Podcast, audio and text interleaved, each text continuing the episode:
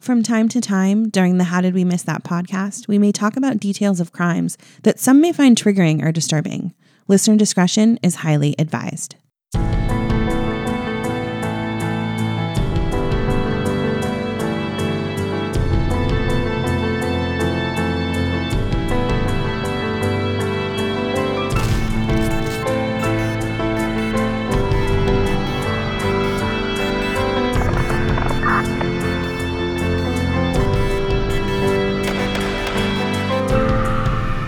How did we miss that? Hello, and welcome back to another episode of How Did We Miss That? I am Christine. And I am John. How are you today? I'm excellent. How are you? Doing well. I'm excited about our download numbers. Yeah, they're insane, right? Yeah, they've been doing really great. I'm super excited about it. Yeah, we have a couple different podcasts going on, and I have a solo one that's taken off, and you have this one, and they've almost met or eclipsed the number of our original podcasts that we've been doing for eight months. I know. I think it's Insane. awesome. I'm excited about it. I love it. Well, I've got an interesting story for you today. I've kind of been thinking about like the types of stories that I've done, and I'm trying to do a variety of stories. So it's not all the same type of story. And I've done, you know, some murders and I've done some missing people and The cult. the cult. Yeah. Well, today I have for you a woman serial killer. We don't hear about them very often. No, we sure don't. You know, you don't, hear don't. about women killers, women terrorists very Right. much. And they all are, everyone's capable of bad things no matter what your gender. So it's good. Exactly. I'm glad So- you're giving fair play here. Yes. So I chose this one specifically because when I read about it, I thought, wow, we really don't hear about this very often. So I was very interested in this case. Um, my sources for this particular uh, case is Rolling Stone magazine by Melissa Locker from Oc- not October, excuse me. Wow, I'm really tired tonight. August Pull it together. Go on. 17th of 2016. And from episode 34 of the Court Junkie podcast, which this was a very in depth episode. I very much enjoyed it and I got lots of good information from it. So if you want some more information, check that one out. They even have like some court testimony on tape, which is really interesting. hmm So you get to hear like everyone's voices and it, it was pretty chilling. So go check that out if you want some more information. So the story kind of starts in October of 2015. A woman named Terry went into the Iron River Police Department to report that her 53 year old ex boyfriend, Chris Regan, had been missing for two weeks. She claimed that she had checked in on his apartment and found that it was disheveled, and it left her very concerned. His family had gone looking for him and they found his abandoned car in a park and ride a few miles from his home. And inside was his knee brace, which was odd because he always wore that. So it was strange for him to not have it with him. And then on the seat was a yellow post it note with directions written on it. So Terry had told police that it was normal for Chris to write down directions of places he was going to go to. I guess he just didn't have a great memory, so he'd write them down so he knew where to go. And it did not take long for authorities to determine that he was indeed missing because he hadn't shown up for work in two weeks. He also missed an appointment for a physical exam that he had scheduled for October 15th. And as I said previously, his p- apartment was also very disheveled and there were moving boxes all over the place. Though they did say he was expected to start a new job on November 10th, which kind of explains the moving boxes. But none of that information explained whether he was gone like voluntarily, like he just wanted to leave, if he had run away, or if something worse had happened to him. So an investigation ensues and they decide to go to his old place of work. So, because I told you he was supposed to start a new job. So they went to the old place that he worked at and they spoke to a supervisor who gave uh, the police a tip that they decided to look into deeper. She told them that he had been having an affair with a married woman who actually was another employee. Uh oh. Yeah. Not good. The old saying, don't poop where you work or don't poop where you eat. Yeah. Don't. poop Yeah. So that also applies to don't date where you work and um, those things. Yes. Yeah. Not good. So her name was Kelly Cochran. Any relation to Johnny? I, I don't think so. She's the only famous Cochran I know. I mean, I guess so. Yeah, you're right. Yeah. Not anymore. Not after this story. Okay. It was then that they found out that the yellow sticky note with the driving directions was actually to Kelly's home. Once questioned, Kelly said that she was having an affair with him, but that her husband knew and that he was okay with it. Her story was that she would frequently go to his apartment, like three to four times a week, to have dinner with him. She would come over in the evening and leave around 7:30ish at night because Chris went to bed early. He also had been over to her home just a couple of times within, you know, the last few months, with the last time he was there between two and three weeks ago. So if you Okay. remember, he's Yeah. been missing for two weeks. Yeah. Something nefarious is afoot. Perhaps. when investigators asked if she thought her husband Jason would ever hurt Chris, she said no because he knew that it would hurt her and he would never do that to her. When they asked if he had ever threatened or been violent towards her, she also said no. Hmm. Jason, however, painted a completely different picture.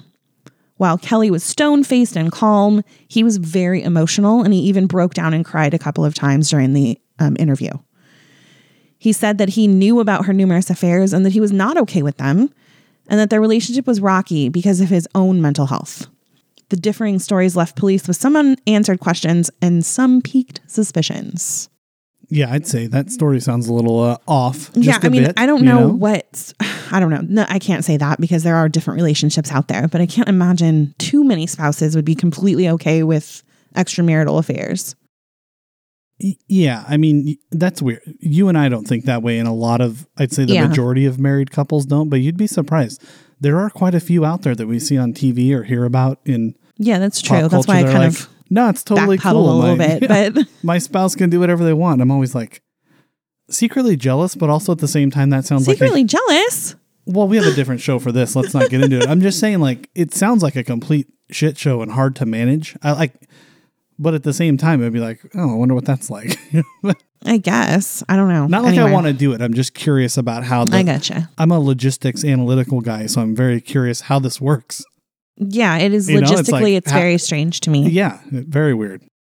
Anyway, so after the initial interviews, Chief Rizzo, who was the lead chief at the time, had noticed a lot of inconsistencies in Kelly and Jason's stories. So she decided to bring them in again so that she could talk to them. She asked Kelly to recount the last time that she had seen Chris. Kelly told her that it was on October 14th. She said that she had made him dinner. She said specifically lasagna. Um, and that she had, I love a good lasagna. I know, lasagna's delicious. Yeah. and that she had also made garlic bread in a skillet, which is I thought that was so weird that she added that touch, but she did. She's very detailed. This Very one. detailed. Yeah. That uh, they ate dinner and that she had washed all the dishes in the sink. Oddly, though, Chief Rizzo had noticed that when they did a search of Chris's home, there were still dishes piled in the sink, and then there was a huge moving box in the way, made which made it pretty clear that there was no way that she could have done the dishes. Right. Besides all of this, there were no remnants of anything like lasagna or garlic bread in the apartment. And those both leave remnants. Right. Lasagna is hard to clean up after. Oh yeah, it's hard to get off the little Yeah, it's stuck to the pan usually. And if you made garlic bread in a skillet instead of on the cookie sheet, there's going to be that same stickage going on. I do a lot of dishes. I know. I also don't know many people who can make lasagna for exactly two people. Like, Ah, don't you think there'd be What kind of- leftovers? I mean, I mean, I don't know. well, That's just does how it I go into think. detail whether it's homemade or like a stove? yeah, she said she. Well, she said she made lasagna. Yeah, I mean, so I'm I assuming. mean, it's impossible. I don't know of any recipe out there. Italian food's family style, baby. You don't Right, make I like know. a two portion lasagna. so that's what I think they're alluding to. Fake that there wasn't anything left over that would have, you know, call BS, corroborated her story. Even more inconsistent was that investigators were able to find a video of Chris at around four the afternoon of his disappearance at a BP gas station, which was the very last video that would ever be taken of him alive. There were also calls between Chris's cell phone and Jason's cell phone, along with text messages between the hours of 4:30 and 5:15, which is exactly when Kelly said that she was with Chris. Hmm. Of course, she had an answer for why Jason's phone would be calling Chris because she's got an answer for everything. She said she would sometimes use her husband's phone if hers ran out of minutes. Remember minutes when we used to have minutes? Yeah. Not funny. Yeah. Crazy. Or if it was broken, but that still doesn't explain why she was texting and calling him when they were apparently supposed to be together. Yeah. So Chief Rizzo's like, why this isn't adding up. Yeah. Five months after Chris initially went missing, a search warrant was finally served on Kelly and Jason's home. They seized two guns and both of their cell phones. But Kelly and Chris had been spooked and decided it was time to leave the area. They moved to Kelly's parents' house in Indiana. A week later, police got a call that Kelly and Jason's house had been broken into. When they got there, they discovered Kelly's relatives were removing some of their belongings. So investigators decided to get another search warrant immediately when all this was going on. And this time it was clear that Kelly and Jason had left in a hurry. All of their clothes were gone. They'd taken the mattress and the comforter from their bedroom, as well as a couple other items. One of them being a notebook with a story that Jason was writing. And the subject, it was it was really odd. The subject of the story, he had kind of like written a summary. It was um, about hunters and prey. So it was a little odd story. Yeah, it, was he known to be a short story teller or author? No, but I guess he Yeah, had this so- journal that he was like writing ideas for stories down, I guess. Okay. In May 2015, they did another sweep, but this time they did it with cadaver dogs. So I don't know whoever's not familiar with cadaver dogs, they are dogs that are trained to smell dead flesh or blood, stuff like that. That's my new uh, death metal band, the Cadaver Cadaver, Dogs. Dogs? Yeah. well, anyway, they alerted around some wooden planks that were at the home, but not much else. There was nothing else that they were able to find. The investigation continued with no further leads or information to back up the police's suspicion. But then in February 2016, something happened that changed everything. Real quick, can I interject a note mm-hmm. on dogs just Sure. to educate the audience? Is that everyone kind of thinks that whether it's a bomb dog or a drug dog, or in this case, a cadaver dog, that if they alert, hook, line, and sinker, I got it. But that's not always the case with dogs. Dogs are animals, number one, and they're kind of finicky sometimes. Like, for example, a bomb dog can alert on the smell of food. They shouldn't if they're well trained, but I, the point I'm making is that even though they alerted on something, that doesn't seal your case because you have to factor in, especially in the court of law, that this is an animal. They could have alerted on anything at that point, not necessarily what we suspect is happening, Right. If that makes sense. Well, and I think that's kind of why the investigation kind of went cold at this point. They, they didn't have anything else. It's just they alerted on those wooden planks and then that was it. I think based on what they could see, there wasn't anything there. So they kind of just let it go.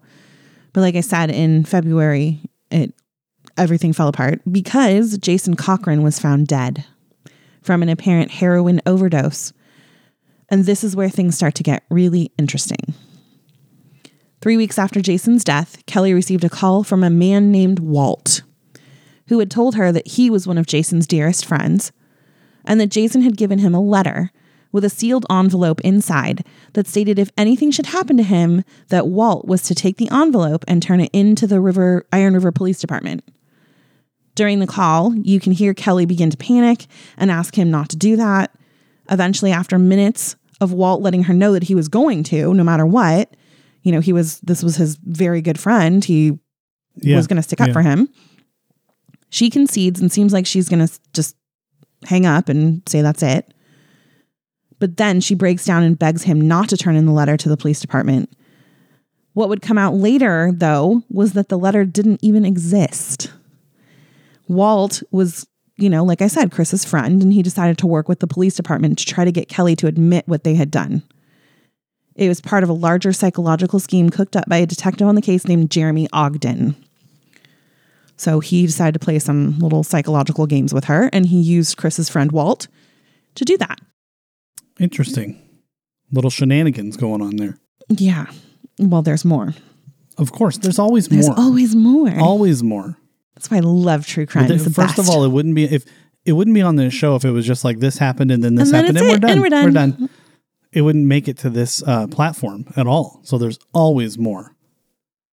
yes, there is. We should char- change the name of this podcast to "There's Always More." there's always more. Dun, dun, dun. Trying to get her to believe that Jason was giving her up, Detective Ogden didn't stop at the letter.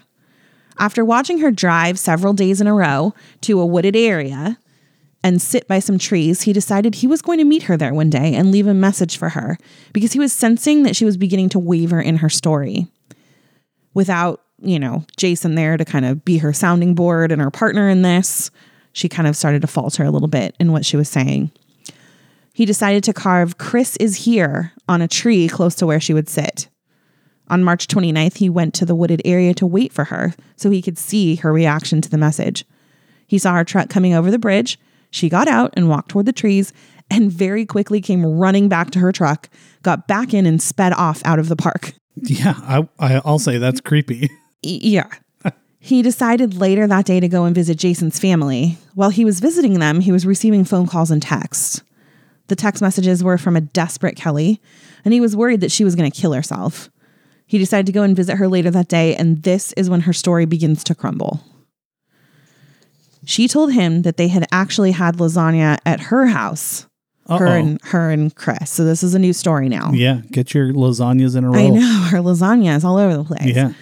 So again, they had had lasagna at her house, and they began having sex upstairs in the bedroom. Like you do like you do. after lasagna. yeah. I don't know. After on lasagna, I just want to go to sleep. I know that's like the worst sex. You're like, oh, Oh, God. so heavy. How do the Italians do it, man? I don't know. Jason was not supposed to know that he was there, but he suddenly appeared and shot Chris in the head. She panicked and tried to help him, giving him CPR, but he had already died. So she said she said Jason then dismembered him with a machete Oh boy. and demanded that while he was doing this, she cook him dinner. That's right, bitch. Yeah. So she said she was so scared for her life that she eh, went and did as he said because she was scared he was going to kill her too. So he requested a burger and french fries. And so that's what she went to cook him. While again, he was dismembering him with a machete and a knife. And then they disposed of his body in the woods. Did he get the burger? I mean, I'm assuming I hope she cooked it. Yeah. She agreed to help the police locate Chris's body, but before that, she had another interview with Detective Rizzo, who was the lead detective on the case a year and a half ago. Detective Rizzo stated that her demeanor was confrontational and that she seemed really angry. She asked if they would finally leave her alone after this, and she really wanted to see the letter that she was told was in their possession. So at this point, Detective Ogden, he comes in and tells her you're never going to see that letter because he knew there wasn't a letter. Yeah. Exactly. So he told her there's no way that that's not going to happen. Right. Right. Um, but she's still, she's like angry. She's confrontational, which is weird. Like if you're finally getting all this off your chest, you think you would be, uh, I don't know. I think your demeanor would be different if, if what you say is true, that it was your husband that did this and not you. Yeah. I don't know. Anyway. Yeah. I don't know. It's hard to tell in those situations. You yeah, what I, don't mean? know how I would be. You're right. We I- can we can uh, Monday morning quarterback it all we want, but unless you're in that scenario and whatever's going on in your screwed up brain, who, you know, who knows? Yeah, I don't know. After the interview session, she led them to the woods where she said they buried Chris's body, but investigators were not able to find anything. She was then taken back to her and Jason's home and agreed to do a video reenactment of what happened the night Chris was killed. We don't hear that every day. No, I know it's weird, right? Yeah. Video reenactment. Yeah. Strange. But during the reenactment, her story changed yet again. Instead of being in the bedroom having sex where she said they were, she said they were in the by the back door and Jason came up from the basement and shot him. I think what she meant to say was it was he was doing it in my back door in the bedroom. I don't think so. No? So, no. So in this particular story of hers, she Yeah. said that he shot him in the back of the head, and her and Jason, not Jason, excuse me, her and Chris went tumbling down the stairs, and that's what killed him. Okay. Okay. The detectives could see that her demeanor immediately changed. They could tell she was trying to calculate a story and think of the evidence that was there and how it would all fit together to help her in this case. And that uh, if you're a trained investigator, that is Yeah, easy to pick up on that. that- Exactly. when the wheels start turning, the body language comes out big time. Yeah. So later on the drive back to the police department, Detective Ogden recalls a strange conversation that he had had with Kelly.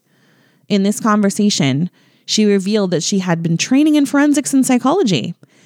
At that moment, he accused her of learning all these things, not because she was trying to help people, but because she wanted to try to get away with what she had done. Mm, okay. She continued the conversation and revealed tiny bits of information about the case, but one thing she said really shocked him. She said that Jason had had other victims. Hmm. So, hmm. Interesting. yeah. On March 29th of 2016, Kelly led Detective Ogden to Deep River Park, which is located in Hobart, Indiana. Hobart. Hobart. She had claimed that Jason had disposed of a body in the water there. She brought Detective Ogden to the water's edge and explained that when it had happened, the water level was much lower than it was then. She started to get agitated that Detective Ogden, Ogden was not bringing more people out there, but he explained to her that he needed more proof because I felt like she was just leading them on a wild goose chase to try to divert attention away from her in the investigation. He kept trying to get information out of her about who this person was and when this happened, but all she could tell him was really vague information and it was not helpful at all. She then told the detective that there was another body on the other side of the park and led them past a, mo- a model airplane field. You know, those where you can go and fly little model airplanes? Yeah. We've seen them in some Yes. parks around here. Yeah, they have like a mini uh, runway and all that. Yeah. Right. So she led them past this field onto the other side of the lake that they were just at um, and told them that there was a body right there and that the murder weapon was also nearby at a tree. They all dug and dug and dug and they found absolutely nothing. So again, the detectives didn't find anything. Detective Ogden was like upset with her, kind of like said, forget you. Kind of blew her off. So a few days later, she called frantically and said that she had found human remains in the park that she had brought him to and that he needed to come right there, right then. But he didn't feel like it was safe for his team and he asked her instead to take a picture with her camera and send it to him. And she claimed her camera doesn't work. Oh, the old camera doesn't work trick. This detective Hmm. Yeah. uh, Ogden is a wily veteran. He's He's, very smart. wily. He's good. So he told her, I'm going to have to meet you there later. Yeah. So he went, it, not, I wouldn't say it was a long time that it took him to get there. It was fairly quickly after she called. Yeah. He ended up going there. Um, and he asked her as soon as he got there, Can I have your phone for a minute? And he took a picture of her and handed it back I guess it works now. and then just walked away. Yeah. So Smart. This guy, I like this guy. I know. He's one of the good ones. Right. And of course, there were no bones. So he accused her of just wasting their time. Over the next few months, she continued to communicate with the detective through phone calls and text messages and some meetings. And even though her behavior was getting weirder and weirder, they still refused to arrest her. I mean, I guess I didn't necessarily have anything but weird on her. Like, she's just weird, I guess. But I don't know. Yeah, I feel I don't, like it. I don't think you can arrest on uh, reasonable suspicion, which that is the technical term for this seems weird. Yeah. I think you have to have actually cause to to arrest. I don't know. I just feel like the inconsistencies inconsistencies in her stories were just crazy. Yeah, they She- are, but I don't know. Like Uh, we've seen that a hundred times. You have to have. They don't want to waste their time with something that's going to get thrown out. So it has to have Yeah. some type of unadmissible proof in order to pull the trigger on something like that. Right. But I mean, she initially claimed that Chris was shot in the bedroom, but then she changed her mind and said he was shot walking up the stairs in the back of the head. But then she changed her mind again and said he was shot downstairs while they were having sex. Right. Well, She told detectives that at one point she was upstairs and gave herself three stitches because she had hit her head while she was falling down the stairs. I got you. It's all very hinky law enforcement term for weird. But if all this, if they arrest her and all this goes to trial or whatever, she's more likely to get like, what do they call it? Um, mental. What do they call this? My brain's not working right now. She's going to be like a psychiatric issue because her story's all over Oh, the place. like insanity? Yeah, she's going to be deemed like insane or nuts or whatever, and then poof, the case is gone. So they'd rather kind of. It's like um, it's like fishing. Just keep reeling it in, reeling it in. Eventually, Yeah. she's going to hang herself. You know, Right. Well, so, uh, you know, eventually her story had said things like Chris had died immediately, but then she said she performed CPR at one time. She went from not having anything to do with it to Jason shooting him in the head and she didn't know about it to now Jason's a serial killer and killed a bunch of people and she was an abused and battered wife, which is a story that she ends up at at this point in our tale. That is the uh, common go-to if you've run out of all Yeah. other reasons or excuses. So, if you can believe it, the story gets even weirder. Right before she was supposed to meet with Detective Ogden again, she sent him a text message asking him if, if he's ever been to the West Coast and saying that she's been driving all night. Since he knew she was on the run, he finally issued an arrest warrant. Kelly was promptly arrested at a relative's house. The state troopers found her. What, Yeah. what are those people called? State troopers, Are they state? No, they had a name. State. stadies, No. U.S. Marshals. yes. The Yes. U.S. Marshals found her Yeah. At a relative's house, I think in Kentucky, f- uh, from what I remember, and brought in and charged her with murder. Murder. Murder. I love it. In the jail, Detective Ogden met with her again. This time, she said that she did have something to do with the murder because she lured Chris to his death. She knew that Jason would not be happy that she had an affair because they had made a pact on their wedding night. Ready to hear this? This is an interesting pact. Yeah. And I'm really glad that we did not make this pact. Well, we did make one for better for worse, whatever sickness and health. Right, well, this is a everybody makes one. a pact. So this pact says that if one was unfaithful to the other, that it was the spouse's duty to kill the lover. and if they couldn't kill their lover, then it was the other spouse's duty to kill that spouse. Okay. Yeah. I kind of I kind of dig that pact. You're upset we didn't do that? Uh, yeah. Since she knew that she couldn't kill Chris because she loved him, she just decided to lure him to his death and have Jason do it. Hmm. She also revealed that Jason not only had more victims, but that she did as well. Ooh. Detective Ogden stated that she had given him lists on several occasions of people that she had killed. So I have a question. Yeah. Maybe you're going to get to this. Does she have this long list of victims because of a lot of cheating going on? They have not said, and they actually haven't been able to. I'll, I'll I'll get to that in a minute. Okay. Though they've not been able to substantiate any of that information. That was oh, Very next sentence. Bingo. Thank you. Excellent. Her brother actually claims to know that the number is nine, Okay. which would make her the worst female serial killer in American history, surpassing Aileen Wuornos with seven victims. Wow. She finally agreed to bring the detectives to where they had disposed of Chris's body. This time they were able to locate his skull. Mm. They asked her where the rest of the body was. She said she had no idea. I don't know why she would know where the head is, but not the rest of the body, but that's a different story. Now that she was being charged for this murder, there was still another that she would be charged with as well. Kelly finally confessed to the murder of Jason. She said her motive was revenge. She hated him for killing her lover. She said that she had given him a lethal dose of heroin and then held her hand over his nose and mouth while he asphyxiated on his own vomit. Oh man. Yeah. Crazy. Well, so I didn't put this in my notes, but in some of the story that I heard, she actually had asked Detective Ogden earlier what he thought was the worst way to die. And she already knew the answer to the question, and it was either drowning or asphyxia. Mhm. So she They're chooses Kind of the same almost. but- right. Yeah. Exactly. So yeah, I mean, he essentially drowned in his own vomit. yeah. Oh, she said he looked up at her while he died with a scared look in his eyes. She also said, quote, she hasn't lost a night's sleep. Wow. Yeah. This woman's pure so evil. she's yeah, she's a nice lady, huh? Yeah. I bet she makes one hell of a lasagna though. I'm sure she does.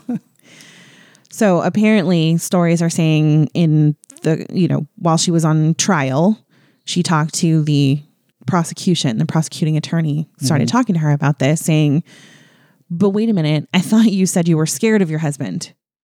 That you were so scared of him that you made him dinner while he's dismembering your boyfriend because you thought he was going to kill you. And yet, n- first of all, you can have an affair. Like, if you're so scared of somebody, why would you even Yeah. think to do that? And then you can kill him and be like so completely heartless.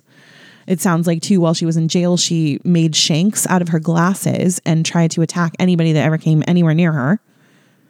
So she's a she's an interesting bird Yeah. here. She's a she's dangerous. yeah, She's the So- real deal. She has since been sentenced to 65 years for Jason's death as well. So she is life in prison for uh, the death of Chris and her involvement in that. And she was also given 65 years for Jason's. So she's going to be How old is she? Do we know? dying in prison. Um, at the point of her testimony, I believe she was in her 30s, like mid 30s. And you know, it's not talked about very often, but um, women's prisons are pretty rough.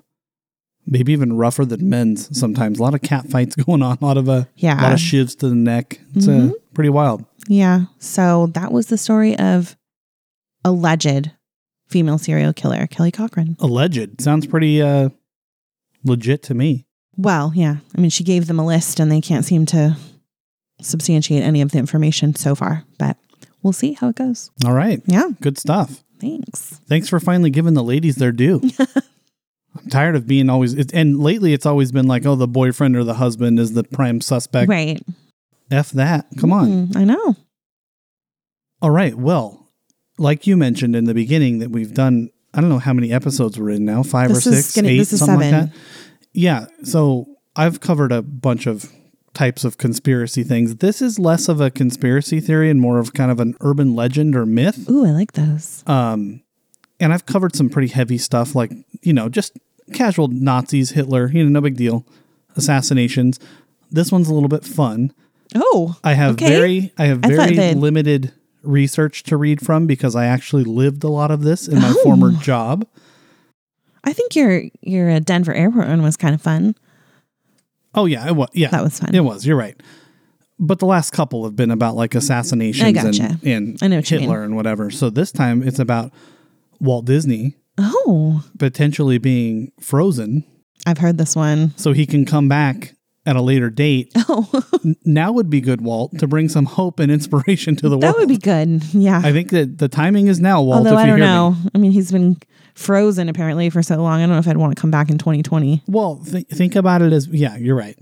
but it's like uh, Captain America. He was frozen, and he came back like he didn't miss a beat. So Walt would come back in all of his Walt glory. It's not like he's a thousand years old now or anything. He'd come back just as he was. yeah, was I like it. when he passed, and all the uh, hope and inspiration and creativity and all that good stuff. But this is perfect because on the day we record this, it's Mickey Mouse's birthday. It is Mickey's So birthday good today. segue. So anyway, Walt Disney, he died of complications from lung cancer in 1966 on December 15th. A private funeral was held the next day on December 17th. That's not the next day. I Why was would going to this say, paper wait, say that's that? not the next day. I read that wrong. That's why. A private funeral was held the next day on December 16th. Oh, on okay. December 17th, his body was cremated in Forest Lawn Memorial Park in Glendale, California. You've been I've there been there. as part of your former job at Disneyland. hmm But obviously, he lives he lives on through all the fans, Oh, yeah. all the things. So, I- I mean, you'd have to be living under a rock to not understand that like Disney fans are very passionate. Yes. They think they know everything about Disney, so it would make sense that there'd be some kind of conspiracy or legend around him because Disney people find a legend or something weird about everything, like the whole hidden Mickey bullshit and all that other stuff. it's not. You can find them everywhere. Yes, awesome. I know, but like Disney as a company has been known to hide like multiple Easter eggs in their Right. movies. They somehow squeezed a picture of a dick into the cover of Little Mermaid. I mean, it's just all kinds of subliminal like message things. So it would totally make sense.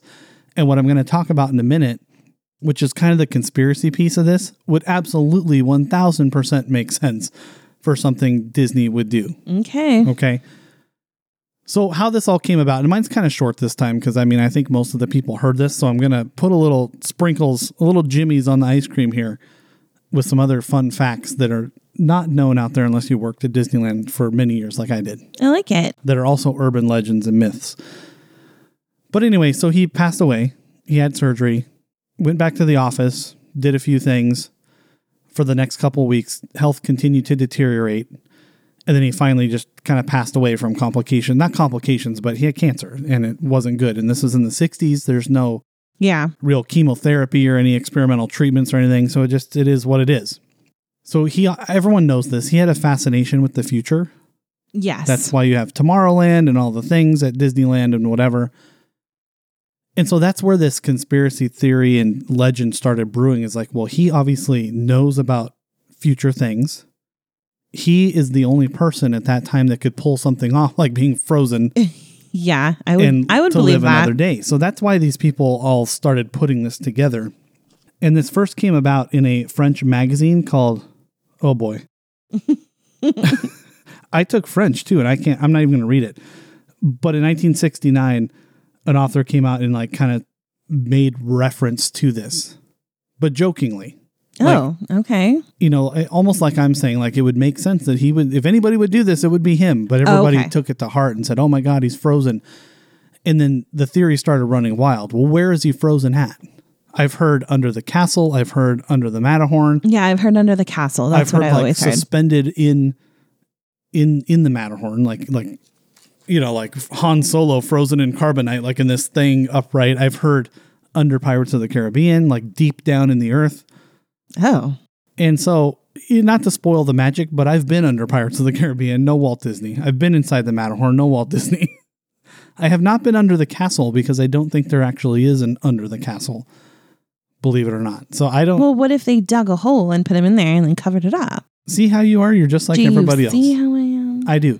There is a time capsule buried in front of the castle, but There I don't is? think. Yeah, they did that on the uh, 40th anniversary, Oh. And I, I can't remember when they're going to open it. But anyway, I've never seen a frozen in.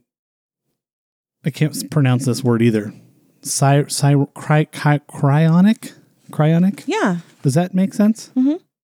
Cryogenic? Cryogenic, cryogenic for the win. Yes, Yeah.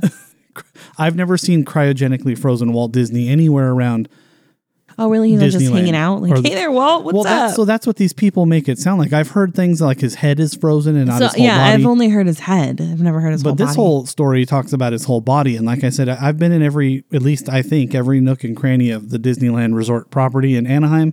I haven't seen Walt.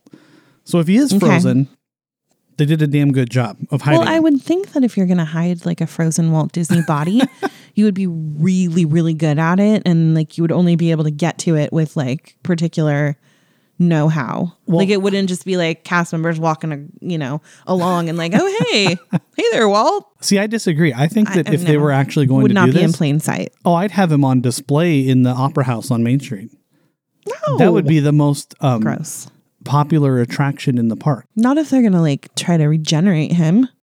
I don't think they're going to regenerate him. Well, it'd be reanimate because he's an animator. See, I see what you did there. yeah, I didn't do it. This story did it. Mm, anyway.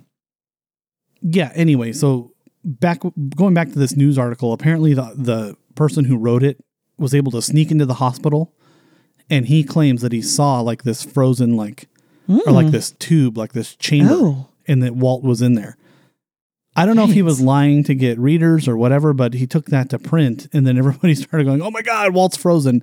And it's kind of evolved into this different versions, like we said over the years.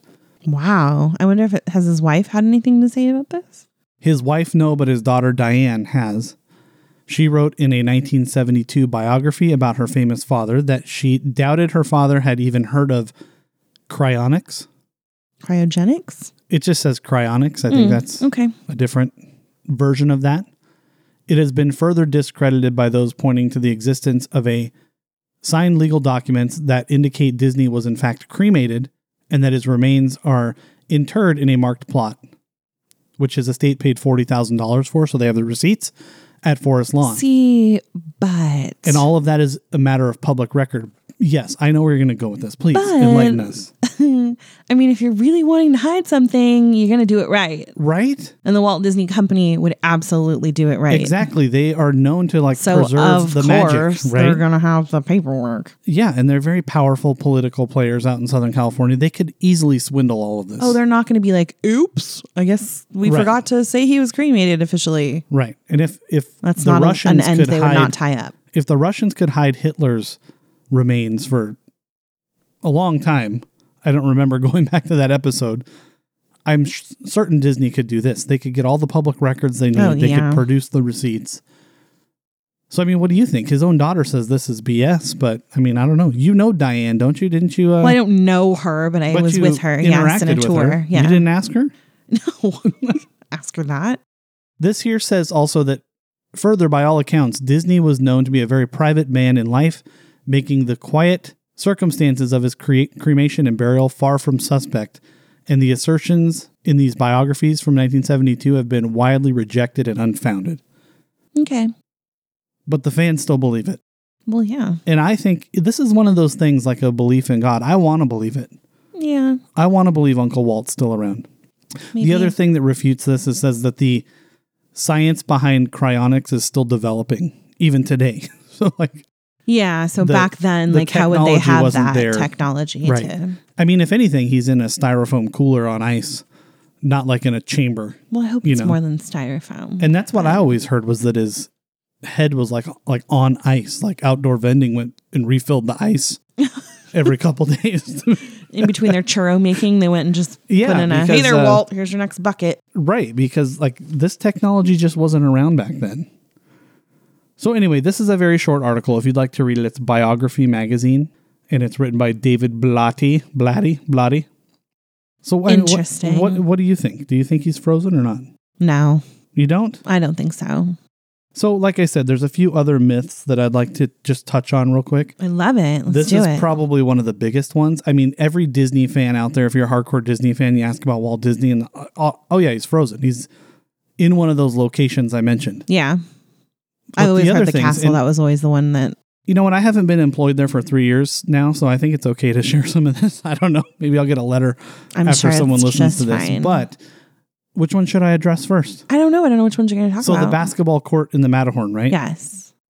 everyone's talks about that that there's a basketball court and i've heard versions of like there's a half court i've heard that there's like a full nba size court that you could have a game on i'm here to tell you november whatever 2020 there's no basketball court in the matterhorn Right. i've been inside of it i've been from the bottom to the top it's a rickety like wood structure inside believe it or not and about halfway up there's a like platform i guess where the mountain climbers would hang out in days of yore and tinkerbell and whatever Yes. before the fireworks there's literally like someone's used backboard nailed to a post Yeah. with a net and someone striped off a key yeah.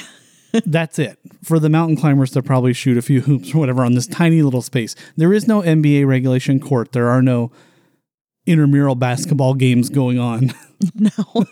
Which I mean, another note on that, I was on the a Disney intramural basketball team, and we definitely didn't play like the final game inside the Matterhorn or anything. no, that'd be pretty cool So though. that is, uh, sorry, that doesn't exist. Disney fans hate to break it to you. Debunked. I mean, it does kind of exist ish, but not in the way that people think it does. Right, right. But that's one of those things, just like this Walt being frozen thing. It's like a game of telephone. Yeah. the rumor starts to spread and the next thing you know did you know that michael jordan shot hoops in the and i guess that is kind of a myth too and i don't remember who it was but some famous basketball player over the years did like shoot in there that's what the story was and i don't know why they would be halfway through the matterhorn unless they were going to stand on top and Yeah. do something i mean like randy travis has performed on top of the matterhorn but i don't know if Hmm. I, I don't know like if anyone else has done that so Yeah. Anyway, the other one is that there's some underground city underneath Disneyland. Now, I can't speak for Florida, which is a much bigger property, newer, so they may have thought about this to connect the resorts or whatever. But at Disneyland, everyone used to ask me all the time, "Oh, you work there? Do you, what's the underground city like?" There's no underground city. Like, what are we talking about here? There's like legit one tunnel that goes from part of Tomorrowland to part of Fantasyland, mm-hmm. which if you're not familiar with Disneyland, all of our Indian listeners, that those lands are right next to each other. Disneyland's quite small for a theme park. We're not talking about a ton of distance here.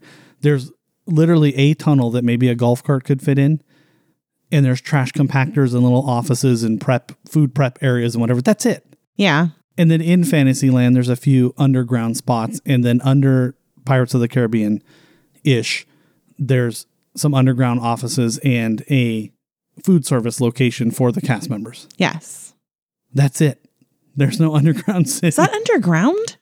Yeah. I just didn't realize that. well, so Disneyland's built there. within a berm to keep Yeah. like all the magic in and the outside world out. So at some point you have to go underground Right. to go through the berm. Like I walk through an underground tunnel every day to get from where the bus dropped me off Right. to my work location. Yeah. And at one point, I had an office in a basement, so I'm underground. But there's no underground city. Like people were thinking, there's this whole other world under under there, and you could just like teleport from one area of the park to the other. That's not the case. Yeah. Okay. I gotcha. What are some other ones? Do you know of any? You work there too.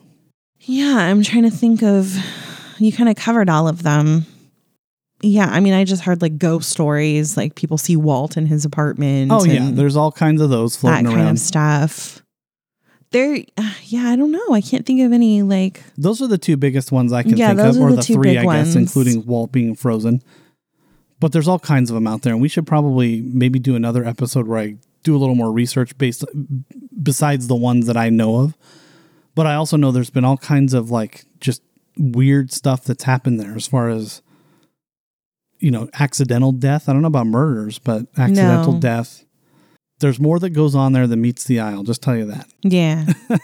it's an interesting place. And because of my line of work, I won't get into too much of that. But next time someone tells you about all these stories about what's beneath the land and all this other stuff, not true. and to my knowledge, Walt Disney is not frozen inside the castle or under Pirates of the Caribbean. Or if otherwise. I if I find out that he is, I'm going to be happy. I will tell you that because we could all use a little Walt in our life, we could. right? I feel like Walt fixed my story too. Yeah. so here A different Walt. here is the big closer, the conspiracy part of this. Okay. Okay. It is believed by a lot of people out there that the Walt Disney Company specifically named the movie Frozen, which what is that after? It's after the Ice Queen, which Yes. is a fairy tale or Snow whatever. Queen. The Snow Queen. So there's a lot of things you could have named it. Frozen's a single catchy name, but it is now believed that they did that on purpose to alter the algorithms on Google and other search engines to make this whole Frozen Walt Disney thing go away. I like it. And so Disney is crafty like that. The they Walt Disney crafty. Company. I could totally see them doing that, but it just continues to fuel this legend that maybe it's real because they want it to go away. I mean, it, if you searched for it, it would be Walt Disney's Frozen. Right. and so it's funny though. So I, I type in Walt Disney Frozen f- to do research, further research for this. And the first things that come up were Frozen, Showtimes, and whatever, blah, blah, blah, and Frozen the movie. You have to go pretty deep into Google to get to this. Not too far. It's still on the front page. But if you're just a casual observer, Wily Walt Disney. right? If you're just a casual observer and you type that in, you're gonna be like, eh, you might give up. Mm-hmm. So I could totally see Disney doing that with all their other shenanigans that they hide in their movies and everything else. So yeah, that's the theory out there. Do you believe that Walt is really frozen under the Matterhorn? I don't. I was asking the audience. Oh, I'm sorry. I was going to say you already asked me that. I did. That's my story. I love it. All right. Well, I think those were some good ones we had tonight. Yeah, they were fun. You know, a little They were- lasagna well, murder action, Fun, but little basement sex, backdoor sex, whatever it was called. it was on the stairs. allegedly stairs, bedroom, Alleged. whatever. We had a little uh, post lasagna sex and a little frozen Walt Disney. I like it. This show's really taken off. I like it. To see pictures and more information on these cases, be sure to follow us on social media at How Did We Miss That? And a big thank you for our theme composition goes to Audio Anywhere Productions. You can find them at audioanywhereproductions.com. See you next week. Until then, keep your head up and look out for each other.